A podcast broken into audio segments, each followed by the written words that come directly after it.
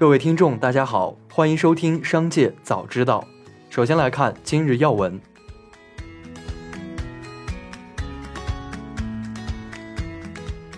八月十九日，饿了么和抖音宣布达成合作。饿了么将基于抖音开放平台，以小程序为载体，与抖音一起通过丰富的产品场景和技术能力，助力数百万商家为六亿抖音日活用户提供从内容种草、在线点单到即时配送的本地生活服务。双方将共同投入更多创新资源，支持本地生活商家发展，更好地满足消费者城市生活即时需求。就百度网盘回应人工审核用户照片一事。八月十九日凌晨，边想再次发文梳理事件时间过程以及对百度网盘回应的回应，称希望百度早日还用户真相，还大家安心。此前，网络作家边想转发图文质疑百度网盘或人工审核用户照片，随后百度网盘回应称不存在所谓照片人工审核，此截图信息为造谣信息。一起来关注企业动态。八月十九日，花腾团队宣布，花腾将于十月十八日停止运营。公告表示，花腾由于业务方向调整，届时将关闭服务器，用户无法登录使用花腾的服务。同时，黄钻花腾特权也将下线。花腾团队还表示，服务器关闭后，应用内的所有数据将依据相关法律法规被全部删除或匿名化处理。如有需要，请尽快将应用中的重要内容进行备份保存。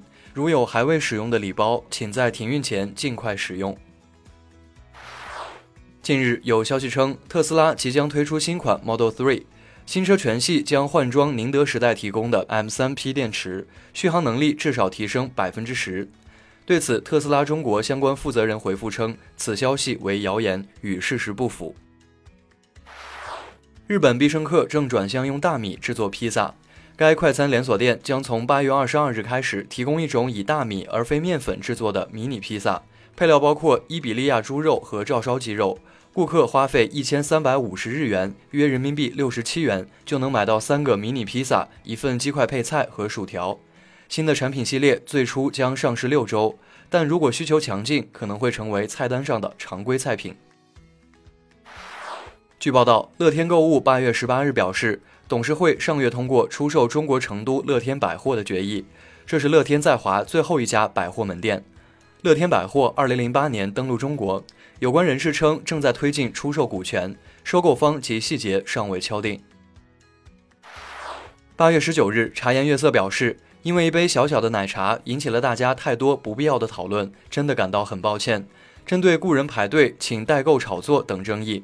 茶颜悦色回应称：“我们新品牌初来乍到，大家由此猜测也属常情，不求大家完全相信我们的清白，毕竟时间才是让我们互相了解和理解的良方。”茶颜悦色表示会有限购来抵制代购和倒卖行为。下面来关注产业发展动态。高背引论文数量一向是衡量研究影响力的一个关键指标。通常情况下，论文被引用次数越多，就越证明其含金量受到学界认可。最新报道中提到，全球引用次数前百分之一的顶尖论文中，中国首次超过美国，跃居第一。除了引用次数前百分之一的顶尖论文首次超过美国取得第一，在引用次数前百分之十的高质量论文、发表论文总数、研究者数量上，我国也继续保持第一的位置。北京医保局表示，按照国家关于基本医疗保险基金管理的规定，个人账户资金应专款专用。通过个人账户资金的逐步积累，形成医疗储备金，解决个人和家庭成员的医疗费用负担，增强抗风险能力。通过家庭成员共计使用个人账户，减轻家庭现金支付负担，构建“我为家人，家人为我”的新的保障机制。日前，国家电网在部分高温高负荷省份试点推行电动汽车错闭风充电，首批开展试点的是重庆、浙江、湖北三省市。覆盖近三十五万根充电桩，将在下午三时到晚上十时用电高峰时段适时适度调整充电功率，平抑用电高峰负荷。同时，国家电网还将通过手机充电客户端发放充电服务费五折优惠券，引导电动车主在夜间等低谷时段充电。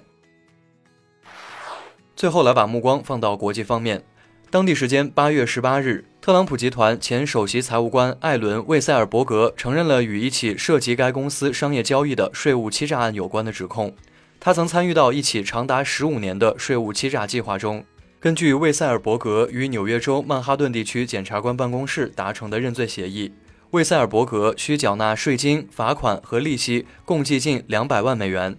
他将面临五个月监禁，外加五年监外看管。